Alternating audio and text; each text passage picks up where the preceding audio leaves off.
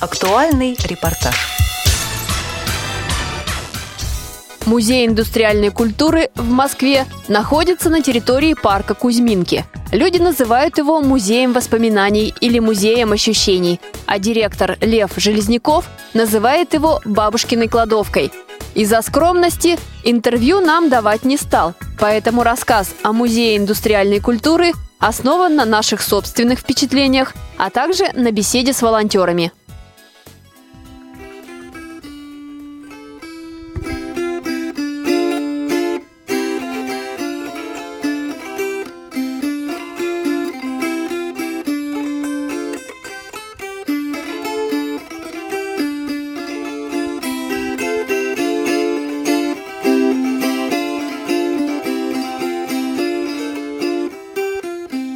Гусли – старинный народный музыкальный инструмент. Музыкант Вадим Игнатенко их сделал сам. Он волонтер. И здесь бывает часто. Когда пришел в музей впервые, его заинтересовали музыкальные инструменты. Струнные, духовые, клавишные. Здесь можно найти десятки интересных моделей. Про музей основная фраза, которая приходит в музей, о, у меня вот это было.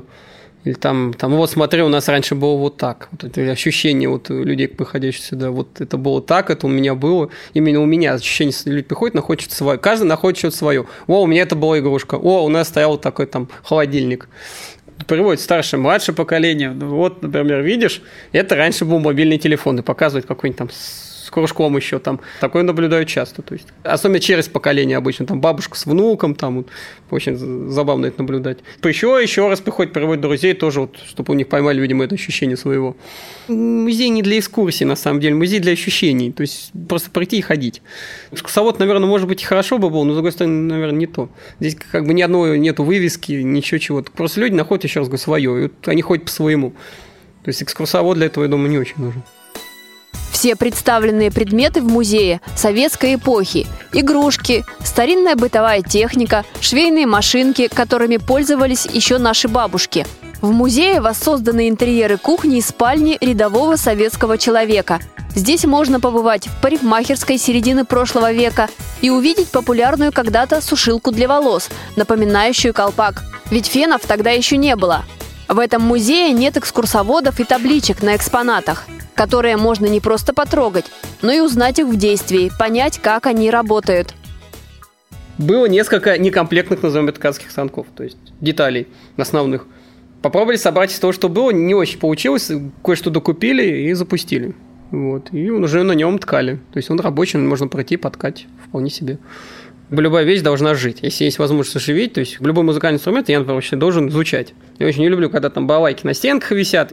Часто старые инструменты мне дают, чтобы их просто установил, люди могли играть. Хоть худо-бедно, хоть как-то, но играть. И вещи тоже должны по-хорошему работать. И тем более, это все-таки индустриальная технология, технология. Что люди должны понимать, вот станок, вот это нить основы, вот это нить утка. Вот так джик-джик-джик ткань получается. Ну, то есть можно пройти не просто вот это вот, вот эти детали, это ткацкий станок. Вот он вот так вот выглядит, вот он так заправлен. Вот на нем можно садитесь, попробуйте.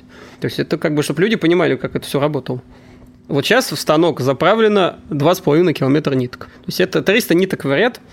Это чтобы получить примерно 7 метров ткани по 30 сантиметров ширины. Это 2,5 примерно километра ниток. То есть особым образом надо свернуть большую-большую косичку, заправить эти 300 нитей туда в определенным образом. Это, наверное, самое сложное. Ткать на самом деле не так сложно. Вот, все, и потом заправить уток, и ну, можно ткать.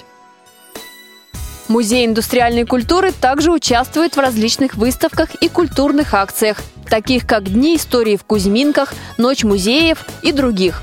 Почувствовать себя музыкантом и сыграть здесь можно не только на музыкальных инструментах советской эпохи, но и на старинных народных – мы проводим музыкальные инструменты совершенно разные. Ну, в основном народные. Русские и ближайших соседей. То есть у меня там есть несколько финских, несколько латышских инструментов. Ну, в основном наши.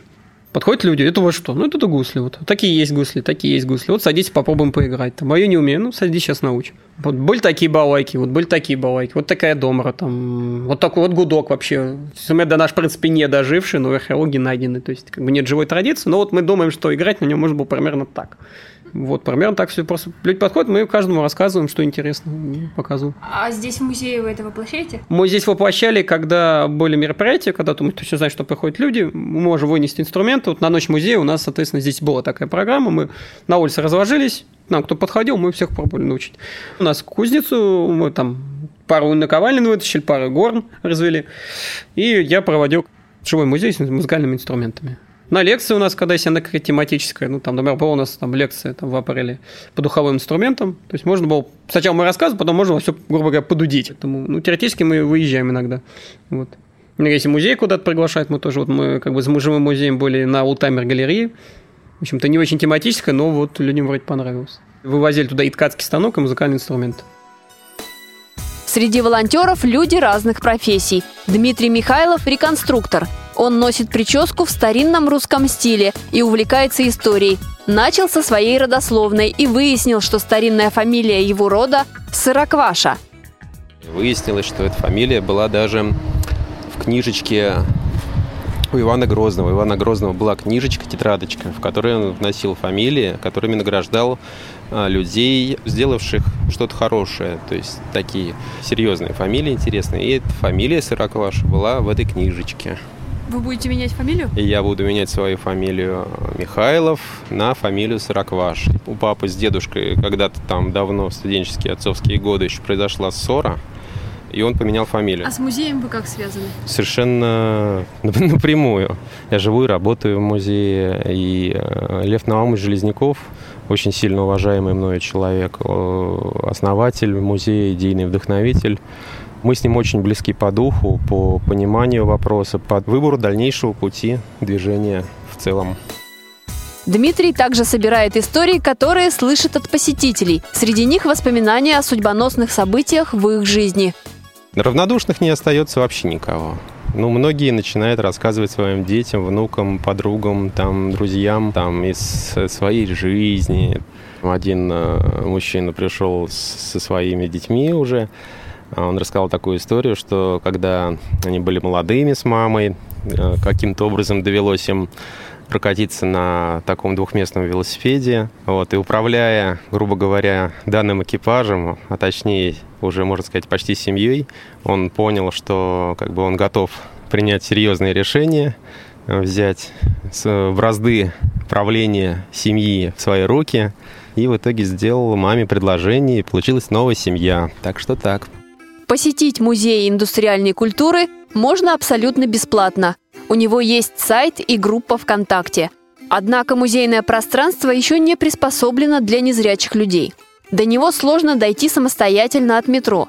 Но если добраться до музея в сопровождении зрячих людей, то в нем действительно можно найти массу впечатлений и тактильно ознакомиться с нужными когда-то предметами быта. А может быть, вспомнить свою историю. Программу подготовили Анастасия Худякова, Олеся Синяк и Иван Черенев. До новых встреч в эфире «Радио ВОЗ».